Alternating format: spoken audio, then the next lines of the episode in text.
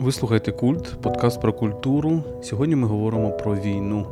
Чи є війна нормою людського існування, чи це якась патологія і аномалія? Мене звати Володимир Єрмоленко, український філософ. Зі мною Вахтан Кіболадзе. Вітаю, Вахтанже. Вітаю. Е, як завжди, е, перш ніж ми почнемо, хочу нагадати, що ви можете підтримати нас на Патреоні patreon.com kultpodcast. Всі гроші, які ви перераховуєте нам, ми зараз спрямовуємо на підтримку українських військових, українського спротиву, української армії. Отже, велика історія, інтелектуальна історія а, міркування про війну, так? про війну і мир. Ми це бачимо ще від античності, від перших е, грецьких філософів. Так? Любов та війна е, ці два поняття, які визначають наше існування.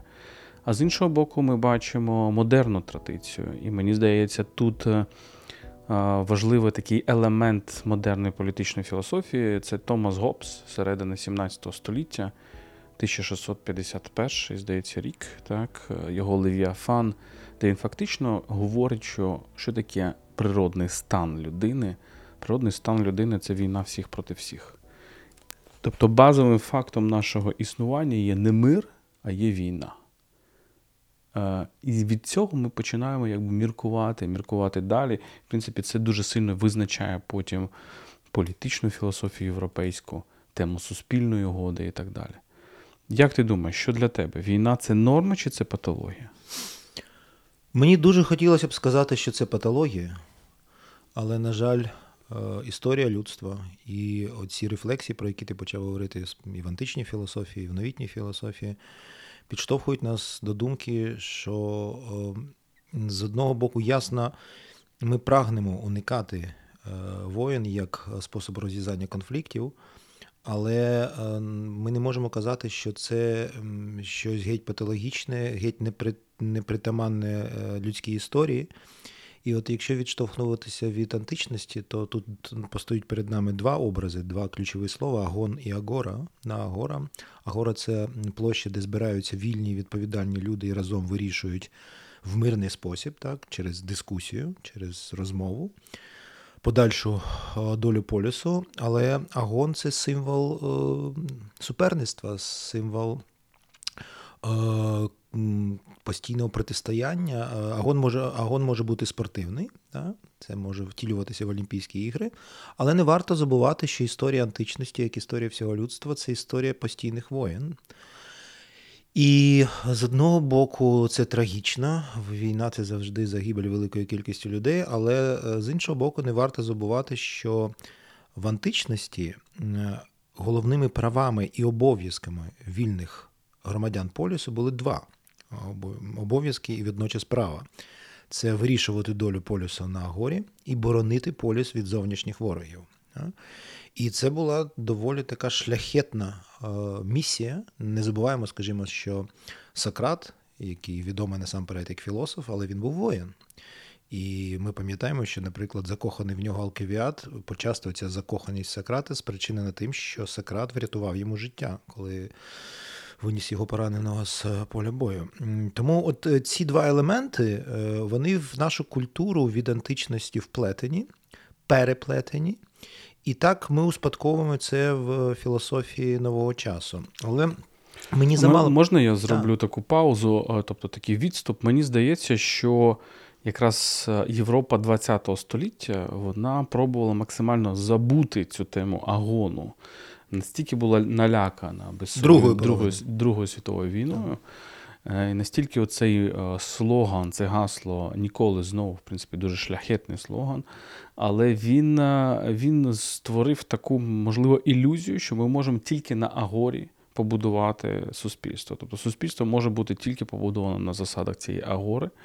І моя метафора така, що Європа була побудована на завжди історично на балансі двох цих агону і агори, так, на балансі етосу воїна і етосу буржуа, або етосу етосу людини, яка захищає так, поліс, і етосу людини, яка виходить якраз на агору, щоб щось обговорити, обмінятися думками, товарами, емоціями і так далі. І мені здається, якщо ти забираєш один із цих полюсів, тобто, якщо ти будуєш суспільство тільки на ідеї агону, мені здається, якраз тоталітарні суспільства це роблять, так? забуваючи цей момент момент е, спілкування, момент компромісу, момент діалогу і так далі. Е, це дуже погано. Але якщо ти забираєш оцей образ агону, так, оцей елемент етосу воїна, то в принципі ти будуєш суспільство, де компроміси можливо з усіма, в тому числі з вбивцями, з гвалтівниками, зі злом так, де ти, в принципі, можеш навіть торгувати всім, в тому числі і життям людей. І мені здається, оце прагнення е, вічного миру, так, ще метафора, яку, яку ми, я думаю, е, торкнемося, вона певною мірою теж призводить до морального падіння. Як ти думаєш? Ну, По-перше, нам не бракує е, в нашій культурі цих метафор і протиставлень. Я б додав ще, окрім того, буржуа і воїна, те, що ти сказав метафори Борхіса, е, це протиставлення землероба і вершника. Дуже важливо для аргентинської культури, як він вважає, але для е, культури людства в цілому. Для української це дуже важливо. Так, для української... І це насправді поєднується в образі е, козака хлібороба. Абсолютно. Так.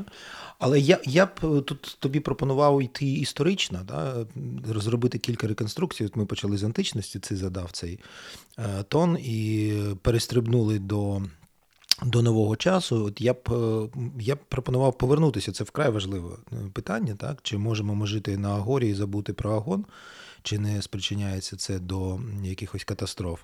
Але я підійшов до того, до цього здалечку. Обов'язково треба згадати е, цю метафору вічного миру. Е, це метафора Канта з його відомого твору.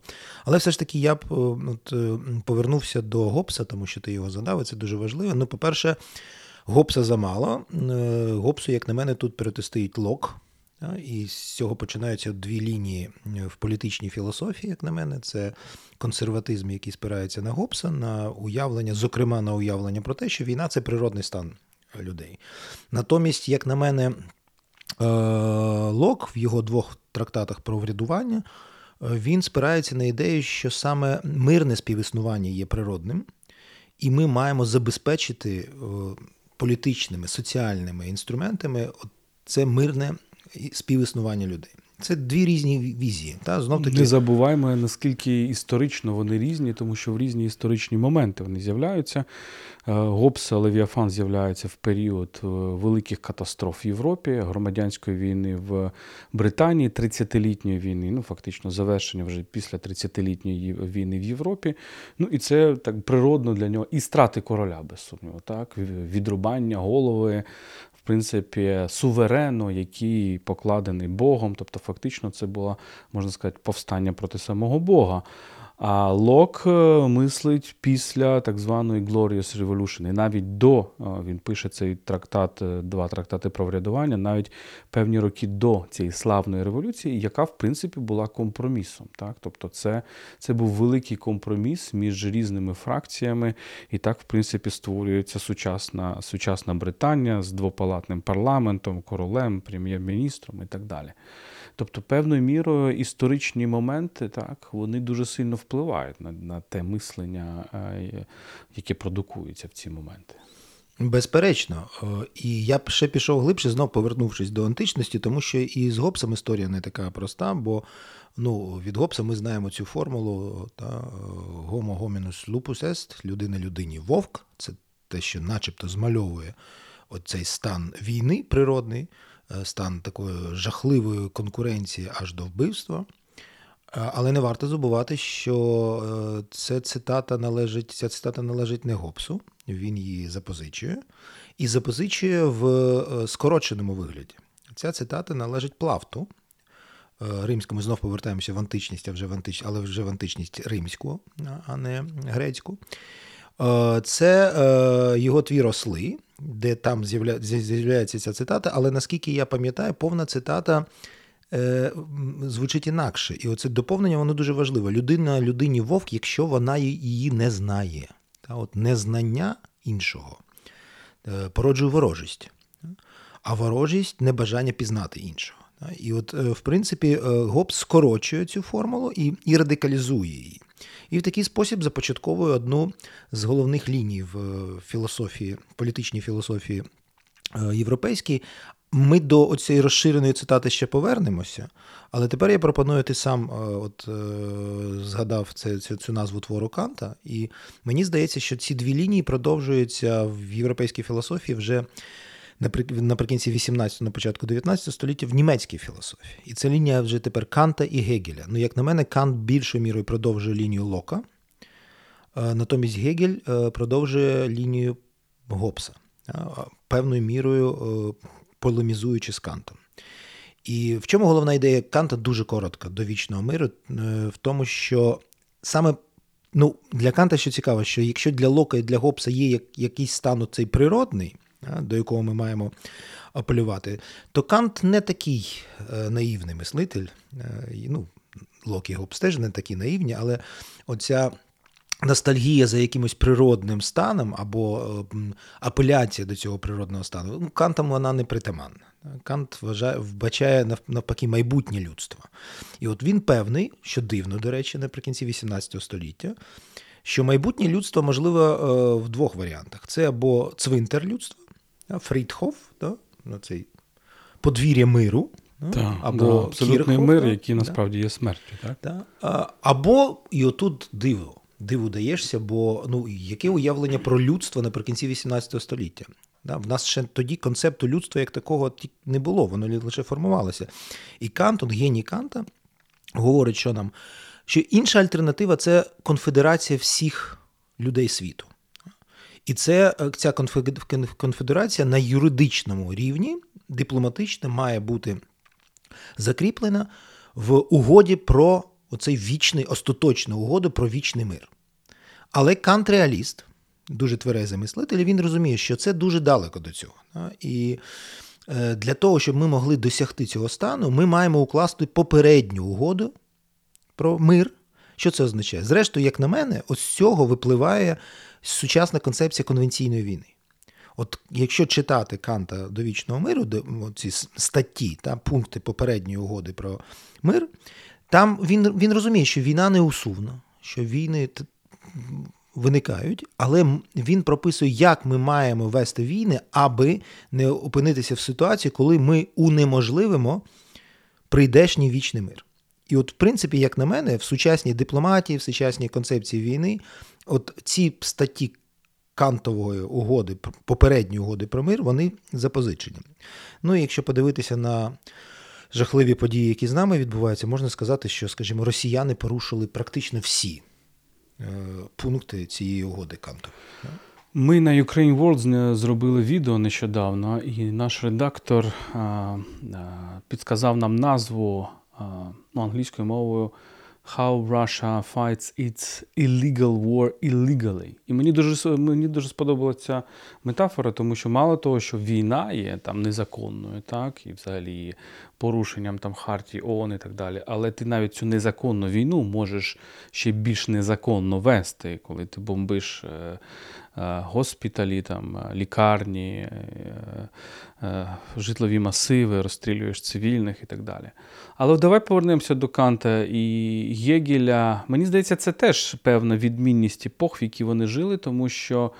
Е, Гегель це людина, яка бачить, як прекрасна ідея французької революції перетворюється знову на війну. Він, в принципі, цю війну скоріше вітає оцього Наполеона, але це таке, можливо, цинічне вітання. Так? Ну, тобто... Ну, Для нього Наполеон був втіленням е, абсолютного духа на, на, на коні. Так? І пам'ятаємо, що в принципі це зовсім не очевидно було тоді, тому що давай згадаємо фактично того, хто стоїть між Кантом і Гегелем, це Фіхте, і Фіхте, який, в принципі, звертається з промовами до німецької нації, вже тоді вживає поняття фольку, вже, в принципі, такий німецький націоналізм, месіанізм в його промовах з цього стартує такий німецький патріотизм або німецький націоналізм. Згадаємо також Гьоте, який, в принципі, якого Гегель нібито дуже поважав, але для якого Наполеон, попри те, що Наполеон дуже любив його Вертера. Наполеон зовсім не був таким якимось е, героєм. Так?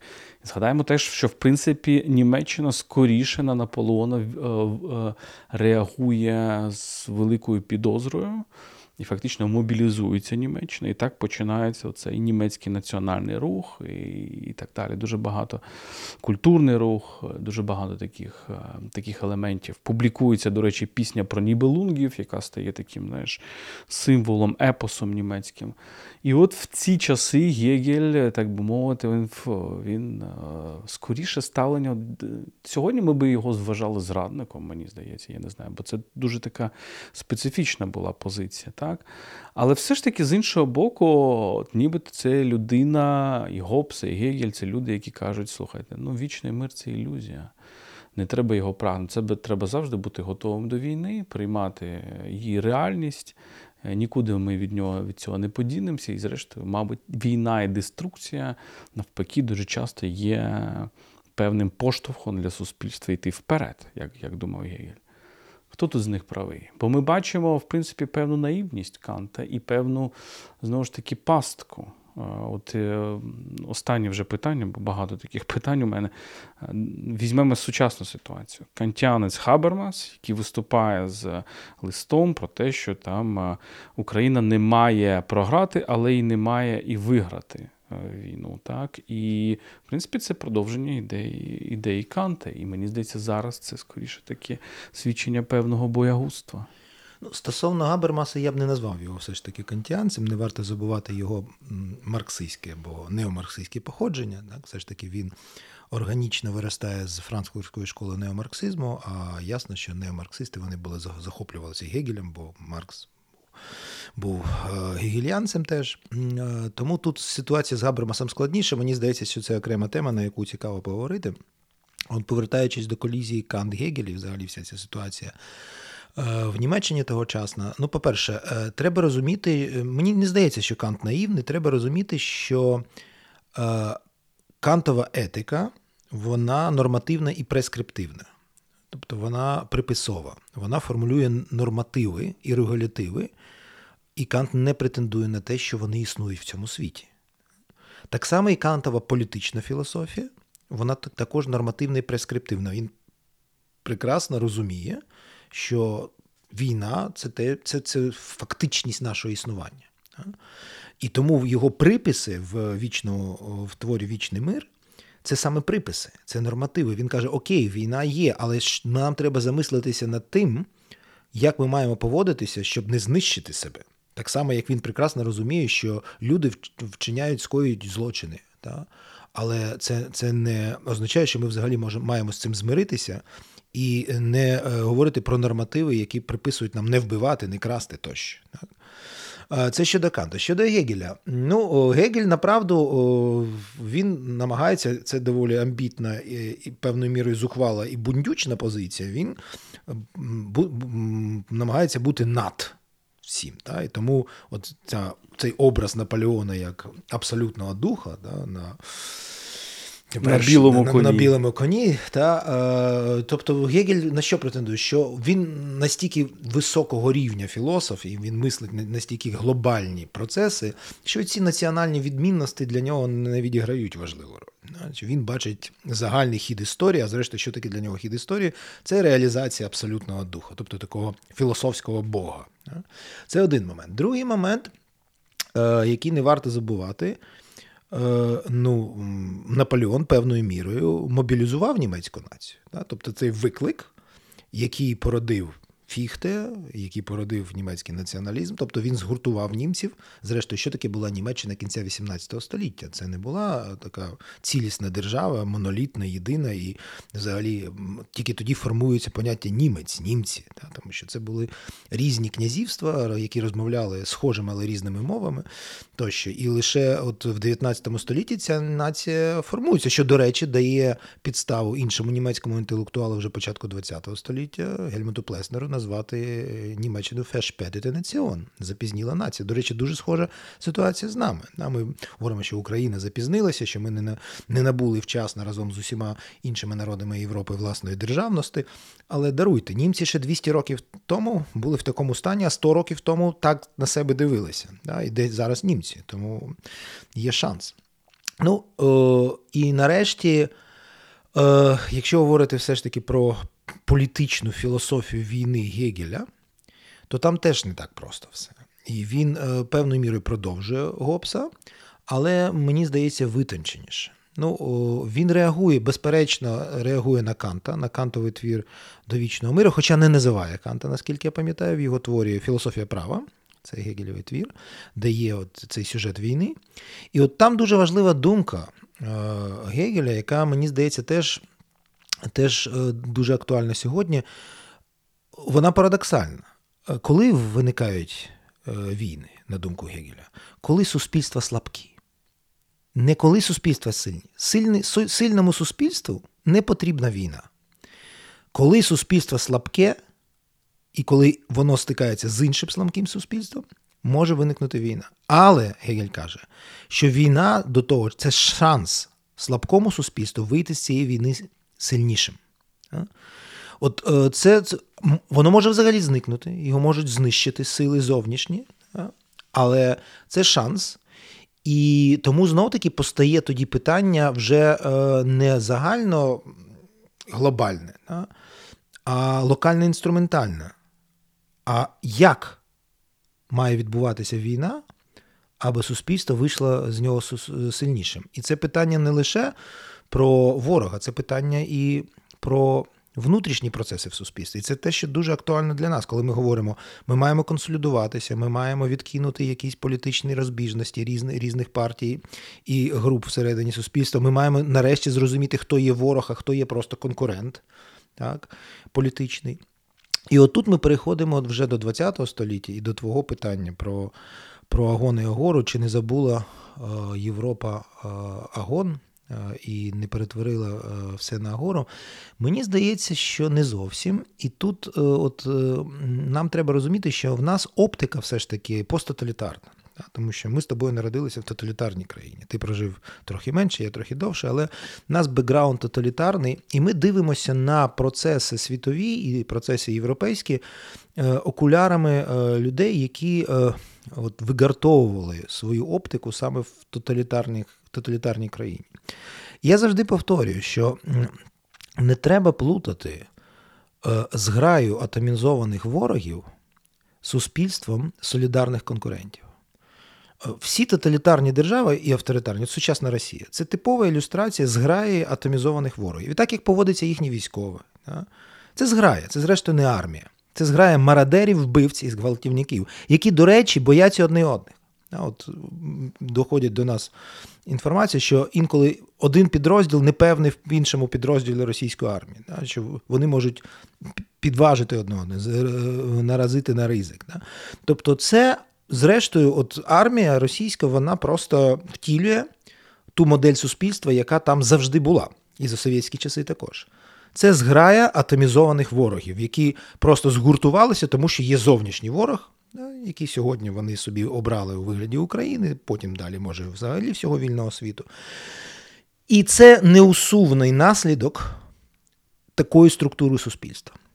І от совєтське суспільство це суспільство тотальної підозри, тотальної недовіри одне до одного, це, зрештою, суспільство атомізованих ворогів. Натомість е, ліберальні демократії, а надто після Другої світової війни, коли мали оцей жахливий досвід тотальної війни з тотальним знищенням людей, вони намагалися побудувати, і можна сказати, доволі успішно, це суспільство е, солідарних конкурентів, де агон присутній. Ну тому що бізнес це агон. Це конкуренція, це доволі жорстка конкуренція, але за нею не треба забувати про те, що ми робимо спільну справу. Е, і що, зрештою, бізнес неможливий без довіри фундаментальної, без ідеї про те, що ми разом щось робимо для, та, для вигоди моєї, твоєї, щоб отримати зиск певний. Але тоді виникає ця концепція win-win game, коли виграють всі. І тому от е, я нещодавно подумав про це, що ми так дуже критично ставимося до цієї концепції business as usual, е, яка ну, те, що ти казав, що можна торгувати з усіма, домовлятися з усіма, навіть зі злочинцями. Але направду, от е, мені здається, що це лунає, зокрема, в репліках Меркель. Направду, що за цим криється? Є така певною мірою наївна віра в те, що через спільну справу, через спільний бізнес можна інтегрувати інші суспільства у власну систему цінностей. Тобто, через, от ми завжди протиставляємо ці ці, ці два концепти інтереси і цінності. Та? Мовляв, от прекраснодушні європейці апелюють до цінностей, до свободи, там, солідарності тощо, а, а підступні там авторитарні режими, такі як там Росія, Китай, Північна Корея, вони говорять лише про інтереси. Та? Є інтереси російські, китайські, європейські, американські, все. Але от е, в чому була ідея? Е, яка взагалі, в принципі, як на мене, з якої народжується Європа.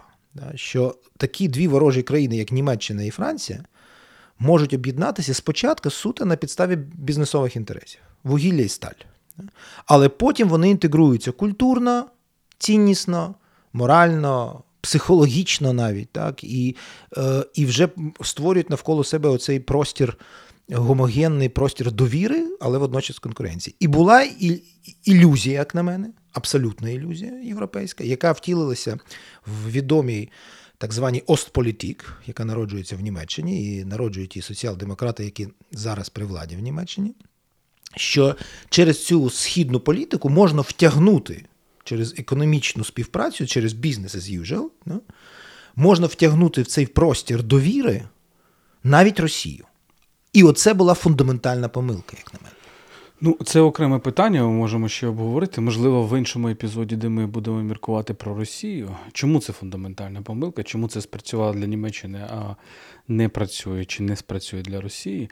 Але я хотів би продовжити твою думку про е, власне про війну всіх проти всіх і тоталітарне суспільство.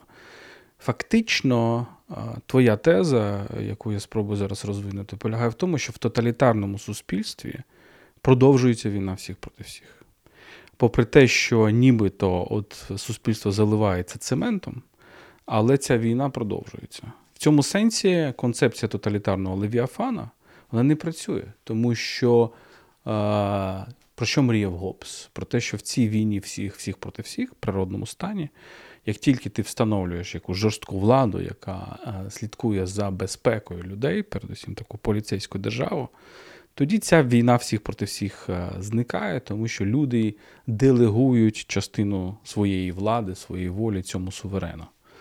Ну, інша справа, що все ж таки у Гоббса є оце делегування, і мені здається, це трошки інше, ніж тоталітарне суспільство, де воно просто цей левіафан встановлюється не через суспільну году, а через акт насильства. Але тоді виходить так, що тоталітарне суспільство зовсім не приносить цей мир. Воно фактично воно приносить скоріше фрідхоф, та, тобто мир на цвинтарі. І оці, оця ворожнеча всередині суспільства вона жевріє. Так? І певною мірою, я думаю, що один із способів описування зараз російського суспільства це описування через поняття садомазохізму. Е, саме не садизму, а саме садомазохізму або мазохо садизму. Що я маю на увазі? Що, в принципі, всі суб'єкти в російському суспільстві є мазохістами. Вони готові бути мазохістами. Це те, що нам, в принципі, мені здається, оцей знамените приниження публічне Наришкіна, воно було, в принципі, спрямоване да, ще до кілька днів до цього вторгнення. Воно було спрямовано на те, щоб показати, ви всі мазохісти. Так? Є один тільки один суб'єкт, який має право принижувати всіх. Але оскільки всі мазохісти, тобто всі страждають, всі, е, всі перебувають не просто в стані війни, а в стані насильства щодо них, насильства, на яке вони не можуть відповідати, але яке вони можуть продовжити. Тобто, якщо ти стоїш в ієрархії, де над тобою чинять насильство, в тебе є два вибори. Так? Ти не можеш відповісти тому, хто їде зверху. Але в тебе є два вибори: відповісти, продовжити цей ланцюг насильства на тих, хто є, хто стоїть знизу. Так? Якщо тебе б'є начальник, значить ти б'єш підлеглого, умовно кажучи. Або інший спосіб це ідентифікуватися з цим великим організмом насильства. І продовжити це насильство вже, наприклад, в зовнішній війні. Так, я мазохіст, але я скоріше ідентифікуюся з цим садистом. І от тоді я піду в Україну, в Польщу, в Чехословаччину і буду вже мочити там людей. Так? Тобто Певною мірою ця зовнішня війна, яку Росія е, веде, і не тільки проти України, так, е, вона є продовженням цієї внутрішньої війни. Ми можемо так так тлумачити. І тоді, з іншого боку, виходить так, що ці нібито наївні ліберали, які все ж таки думають, що основою людської природи є все ж таки прагнення миру. Давай повернемося до Лока. Яка його теза? Що в природному стані. Тобто до створення держави, до створення до суспільної угоди, до створення державних інституцій, до створення міст, е, судів і так далі, люди, в принципі, непогані. Вони можуть поладити один з одним, вони можуть дружити, вони можуть бути сусідами, вони можуть кооперуватися і так далі. Проблеми виникають тоді, коли між ними починається суперечка, і потрібен третій, якийсь арбітр, який цю суперечку розв'яже. Тобто проблема не в тому, що люди в природному стані є в стані війни, а скоріше вони є в стані конкуренції, так? співпраці і конкуренції, і і потрібна третя е, третя підстава, яка яка це, е, це розв'яже. І тоді, чому, е, тобто, повертаючись до теми Канта і так далі. Руссо, Лока, які все ж таки думають, що природа, людська природа, в принципі, позитивна, можна їх якби певною мірою звинувачувати в певній наївності, так? але з іншого боку, якщо ти стверджуєш, що людська природа від початку погана, і ми живемо в стані війни всіх проти всіх, то ніяка держава насправді не розв'яже цієї проблеми. Це буде оцей латентна війна, яка так чи інакше всередині суспільства, яка так чи інакше буде далі продовжуватися і розплескуватися. Погоджуєшся з цим? Е, почасти е, поясню чому, тому що те, про що ми говоримо з тобою, має кілька вимірів, щонайменше два. Це умовно так суб'єктивно психологічний вимір і е, об'єктивно соціально-політичний вимір. Поясню, що я маю на увазі. Коли е, от, ти говориш про цей садомазохізм, е, притаманний російському суспільству, як на мене, йдеться тут про е, специфічні психологічні риси цього суспільства, і тут я абсолютно з тобою погоджуюся. І це вкорінено набагато глибше, як на мене, це вкорінено в, в російському прочитанні головного. Міфу християнства, головної легенди християнства, а саме життя і смерть Христа. І воно доволі трагічне, і воно мазохістське. І це окрема дуже велика розмова, але в мене є на цю тему, ти знаєш, есей Вічне місто, жертва імперія. Я це описую і завершую такою тезою, що от що змальовує. Е, я цей есей, до речі, дописав 2005 року ще до початку війни. Е, е, що Як можна описати цей специфічний патологічний стан свідомості російської? От мазохістський, тут я з тобою абсолютно погоджуюся. Той, хто може вбити сам себе, той гідний того, щоб стати катом світу. Так, от як так мислить мазохіст глобально. Якщо я можу вбити себе, то я можу бути катом світу. То тут перехід від мазохізму непомітний до до Це дуже цікаво. Та? Тобто, е, тобто, це означає, що це така інверсія. Тобто не садизм первинний, так, або, можливо, садизм первинний, але він маскується під мазохізм. Отже, якщо я можу чинити зло самому собі, значить я можу чинити зло всім так. іншим. Я думаю, що в основі це все ж таки йде садизм, але він витлумачується через мазохізм, який породжує право на садизм, так? Так, певною мірою так. Але якщо і це от той вимір, який я умовно називаю суб'єктивно-психологічним виміром цієї проблеми, проблеми війни. Е, зараз ми говоримо про війну. Але якщо говорити про об'єктивно-соціальний, політичний вимір, то направду тут я абсолютно з тобою погоджуюся. Також нам потрібний такий інструмент, як суспільна угода. І не варто забувати, як на мене, я так е, радикалізую, трохи провокую. Взагалі, ми от зараз в нашому суспільстві, ти знаєш, точиться багато розмов, багато дискусій на на різних майданчиках, в різних інтелектуальних спільнотах про суспільну угоду, яка в нас має бути суспільна угода. Але мене це дивує, тому що, як на мене, їх всього три. Е, от, суспільні угоди. І все інше це просто або розвиток одної з цих суспільних угод, або комбінація. Це згаданий Гоббс і Лок, і це Руссо, якого так і називається, ти згадав от Руссо, це в нього так і називається цей трактат про суспільну угоду. Е, в чому відмінність? От Для того, щоб зрозуміти, що відбувається сьогодні, з нами, мені здається, треба з'ясувати от відмінності цих типів суспільний ход. Ясно, що дуже спрощено. Я пропоную про це окремий подкаст. записати. Я дуже коротко. Та? Але це буде ще одна тема. Так, ми, ми закинемо місток до цього, але я дуже коротко просто і, і тоді стане зрозумілим, що в чому в чому зараз ситуація полягає. Е, Ти абсолютно правий, коли говориш про Лока.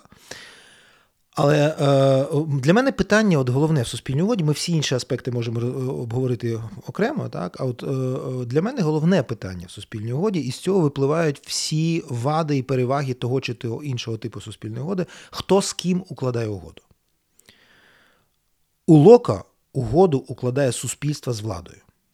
Тобто, і з цього виникає от ця ліберальна ідея, що, зрештою, що таке влада? Ну, влада це слуга суспільства. Да? Це, це е, ну, я бачу, ти посміхаєшся, слуга народу. Слуга народу та, це Тут було використано цей е, дуже ліберальний концепт, але насправді е, абсолютно перекручений спосіб. Е, але угода укладається між суспільством і владою.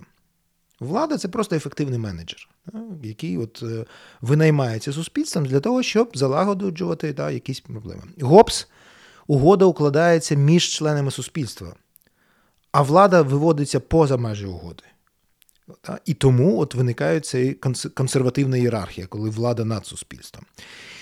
Але і той, і та, і та модель суспільної угоди дає все ж таки змогу уникнути от радикальної ситуації цього садомазохізму. Тому що все одно влада підзвітна. Тому що навіть у Гоббса є е, закладено його уявлення про суспільну угоду право народу на повстання. Коли народ має право на повстання, коли сузерен загрожує всьому левіафану, всьому тілу, так, коли він вчиняє насильство не не щодо поодиноких окремих громадян, а загрожує виживанню всього тіла. І є інша угода, вона Руссо, і мені здається, вона дуже небезпечна. І от з концепції Руссо виростають всі тоталітаризми. Коли я завершу, так, коли коли я сам для себе представляю все суспільство. І я, так би мовити, сам з собою укладаю угоду. Ну, я дуже спрощую. Да? І от, начебто, дуже дуже відповідально. Да? От я відповідаю за все суспільство. Я маю дбати про все суспільство. Але це дає оцю е, оцю щілину, через яку прослизає тоталітаризм. Тому що якщо хтось вирішує, що лише я і ніхто інший, от він стає тоталітарним лідером. І він підкорює все суспільство і створює умови можливості жахливої війни. Отже, це ми сприймаємо як такий тізер для окремої нашої бесіди про суспільну угоду. Але у мене теж багато міркувань про Руссо, але про це ми поговоримо пізніше. Е, давай повернемося до теми війни, можливо, останній сюжет, е, тому що він, е, оцей, ця тема війни як природного стану, він виринає ще раз дуже важливому контексті. Він виринає в теорії міжнародних відносин. Він виринає після Другої світової війни. І що дуже характерно, він виринає від в Америці, але від німця єврейського походження, якого звали Ганс Моргентау, нічанця певною мірою, який народжує теорію реалізму в міжнародних відносинах теорію, яку наші е, слухачі можуть знати по таких фігурах, як Генрі Кісінджер, такі, можливо, зараз токсичні. Так? І про це ми теж е, окремо, можливо, поговоримо, коли ми будемо говорити про світ. Так, Це ще одна окрема е, тема для нашої розмови. Отже, теж повертаємося до контексту. Так, Дуже важливий контекст. Мені здається, ми ми маємо на це теж спроєктувати, певне, чому Ганс Моргінтау Фактично, його теза яка? Що так, в державі, можливо, всередині держави, національної держави, можлива суспільна угода. Так, е, можливий там левіафан, можлива, е, можлива ситуація, коли люди віддають частину своєї свободи, фактично віддають частину свого індивідуального або групового суверенітету. І, відповідно, легітимізують е, право держави на в тому числі насильство, на примус, на справедливість і так далі. і так далі. В між, в міжнародному світі, так, в світі між державами цього неможливо. Неможливо цього досягнути. Там залишається оця гопсівська війна всіх проти всіх. Тому, в принципі, держави керуються своїми інтересами, Міжнародні інституції, так, в принципі, їх можна заснувати, але це така велика ілюзія, доки не буде існувати в цій конфедерації всіх держав Кантянської, доки не буде існувати всесвітньої держави з всесвітніми судами, всесвітньою поліцією, з відсутністю фактично національних армій. До цього моменту ми будемо жити в ситуації, коли світ, планета не ну, неможливо накласти на неї суспільну угоду. А отже, в принципі, базовою ситуацією є війна всіх проти всіх. І от мене це насправді дуже турбує, тому що я розумів, в якому контексті Ганс Моргентау народжував цю цю ідею, так, як е, як е, німець, ще раз повторюся, з єврейськими коріннями, як людина, яка дивиться на злочини нацизму, так, е, яка, в принципі, так розчарована, можливо, дивиться на можливості, на можливості світу. І тоді реалізм, мені здається, все ж таки проголошував. Е, проголошував неуникність війни і, можливо, справедливість війни в світі, так? коли з'являється якийсь якийсь злочинець, якого просто треба розтрощити, перемогти. Дуже парадоксально, чому ця, ця реалістична школа вона так еволюціонує сьогодні, е, коли, наприклад, е, знову ж таки такі люди, як Кісінджер, закликають до до порозуміння з з Росією. Але от що нам все ж таки до чого нам прагнути, коли ми мислимо про світ? Бо мені все ж таки здається, що нам треба прагнути якогось варіанту суспільної годи. Нам треба прагнути розширення е, ідеї суспільної годи з національних держав, всередині національних держав на світ. І тоді, коли ми дивимося на міжнародні інституції, наприклад, на Організацію Об'єднаних Націй, які створені, щоб уникнути справжньої суспільної годи, тому що вони створені по принципу all animals are equal, but some animals are more equal than others, маючи на увазі постійних представників Ради безпеки ООН, що в принципі їхнє право вето певною мірою і породжує війни або породжує цю безкарність. Що ти думаєш? Я б зачепився за цю цитату, яку ти навів зорувала, та? Animal Farm, про all animals are equal, but some of them, бла бла бла more equal. Е, Тому що в цій концепції Realpolitik е, треба зробити ще один крок, який роблять вже сучасні представники цієї концепції. Кисенджер, мені тут важливий ще Річард Гас, ти знаєш цю книжку Розхитаний світ. Е, вони роблять наступний крок і кажуть: е, направду існують великі гравці. Оці animals, які more equal. І реальну політику роблять не всі держави національні а лише великі гравці. І тобі відповідь на питання, чому треба порозумітися з Росією, тому що Росія це великий гравець. Штати це великий гравець, Євросоюз це великий гравець, Китай це великий гравець, а Україна. І тут виникає дуже цікаве питання. Тому що е, Realpolitik тут перестає бути Realpolitik. Вона сама від себе ховається. Чому? Surreal або subreal. Чому? Тому що от е, ці голоси починають лунати дедалі гучніше. Чому, окрім всього іншого, так повільно постачається зброя в Україні? Тому що є реальна загроза, е, а сприймається це явно як загроза, а не можливість, що Україна перетвориться на великого гравця. Що Україна 40 мільйонна країна, ну багато біженців зараз зрозуміло матиме найпотужнішу армію в Європі. Коли ми там знищили 300 е, танків російських, е, німці раптом усвідомили, що якби Німеччина воювала з Україною, то в них вже танків би не залишилося. Тому оця Realpolitik, вона не щира, е, тому що вона, вона говорить. Що та є реальна політика, і реальна політика це боротьба інтересів, інтересів всіх, всі проти всіх, так? але не всі проти всіх, виявляється. Є великі гравці, які хочуть залишитися великими гравцями. І отут не щирість. Тому що, наприклад, е, ми можемо спроєктувати таку ситуацію, коли е, у разі нашої перемоги може скластися в Європі інший баланс сил, і вже не Німеччина з Францією будуть відігравати центральну роль, а скажімо, Британія, Польща і раптом Україна, яка взагалі не була суб'єктною, не була великим гравцем, попри величезну територію, величезне населення, так, величезні ресурси, але великим гравцем не була. Тому, от е, в цьому нещирість цієї реальної політики. Е, сучасної у, у виконанні Кісінджера і Гаса, умовно, так?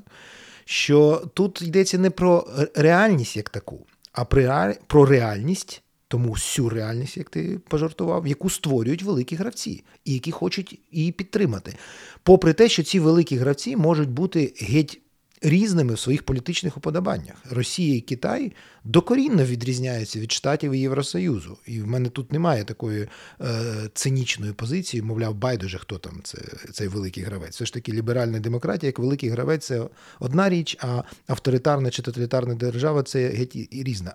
Але в парадоксальний спосіб, ось цій так званій реальній політиці, де реальними гравцями визнаються лише великі гравці.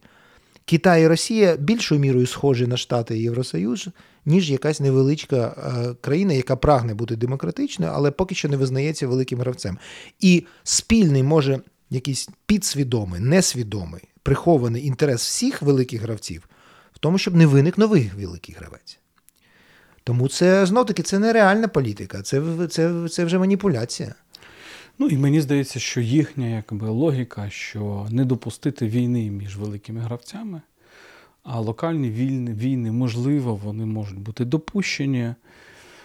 І це та логіка, проти якої ми маємо боротися так зараз, тому що є є таке побоювання, що ці великі гравці зараз, в принципі, дивляться, що непогано було би можливо так затягнути, затишити цю війну, щоб вона нашу війну, так щоб вона була десь там локалізована, десь там на Донбасі, там жевріла, але не перетікала далі.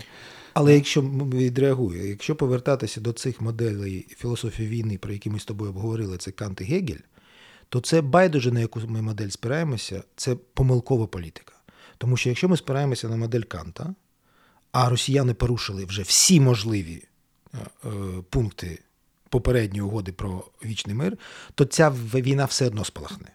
Тому що якщо один з гравців порушує всі правила війни, то війна не може закінчитися мирною угодою. З іншого боку, Гегель якщо говорити про те, що він, з війни слабкі суспільства мають виходити сильними і в такий спосіб все ж таки наближатися до миру, то якщо сьогодні Росія отримує бодай частину того, що хоче, Україна не вийде з цієї війни сильною, а отже, це запорука того, що війна почнеться знову. Що Росія захоче більше, тому що Україна буде слабкою. Так, отак нам класики європейської філософії допомагають певною мірою зрозуміти те, що сьогодні відбувається, але водночас, як на мене, ми, переосмислюючи їх і дивлячись на нашу реальність, також е, робимо якийсь крок в, в переосмисленні самої європейської світової традиції. Мислення. Отже, це був подкаст Культ. У нас така серія мислити в темні часи. Вахтан Кібуладзе і я, Володимир Єрмоленко. Е, ви можете нас підтримати на е, patreon.com kultpodcast. Всі ваші донати, які ми збираємо, ми зараз е, використовуємо на допомогу нашим військовим, на наші поїздки, гуманітарні поїздки. Тому ці гроші йдуть за призначенням. Віримо в перемогу. Слава Україні!